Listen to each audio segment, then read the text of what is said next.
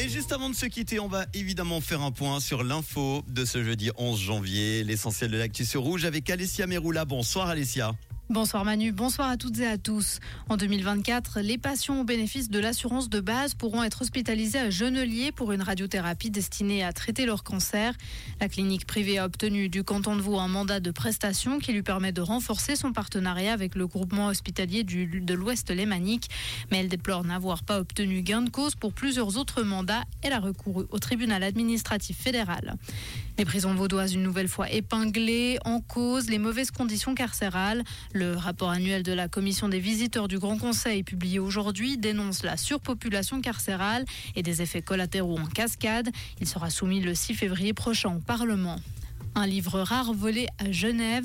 Le ministère public a ouvert une procédure pénale suite au vol d'un recueil du poète Alexandre Pouchkine à la bibliothèque de Genève. Il confirme ainsi une information de la tribune de Genève, mais ne fait pas d'autres commentaires. L'Union suisse des paysans s'est positionnée aujourd'hui contre les deux initiatives sur les retraites.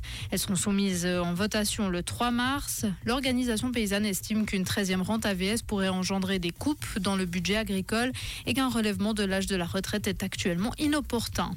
À l'international, en 2023, les océans ont encore absorbé une quantité d'énergie colossale et l'équivaut à celle nécessaire pour faire bouillir 2,3 milliards de piscines olympiques, selon une étude publiée aujourd'hui.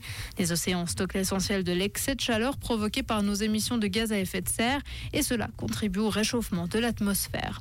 Et puis on termine avec euh, du hockey sur glace et Darius Sidler qui quitte le LHC avec effet immédiat.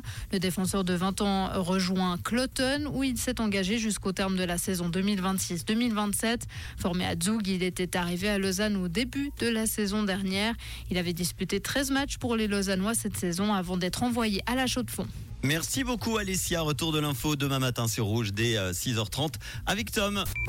Comprendre ce qui se passe en Suisse romande et dans le monde, c'est aussi sur Rouge.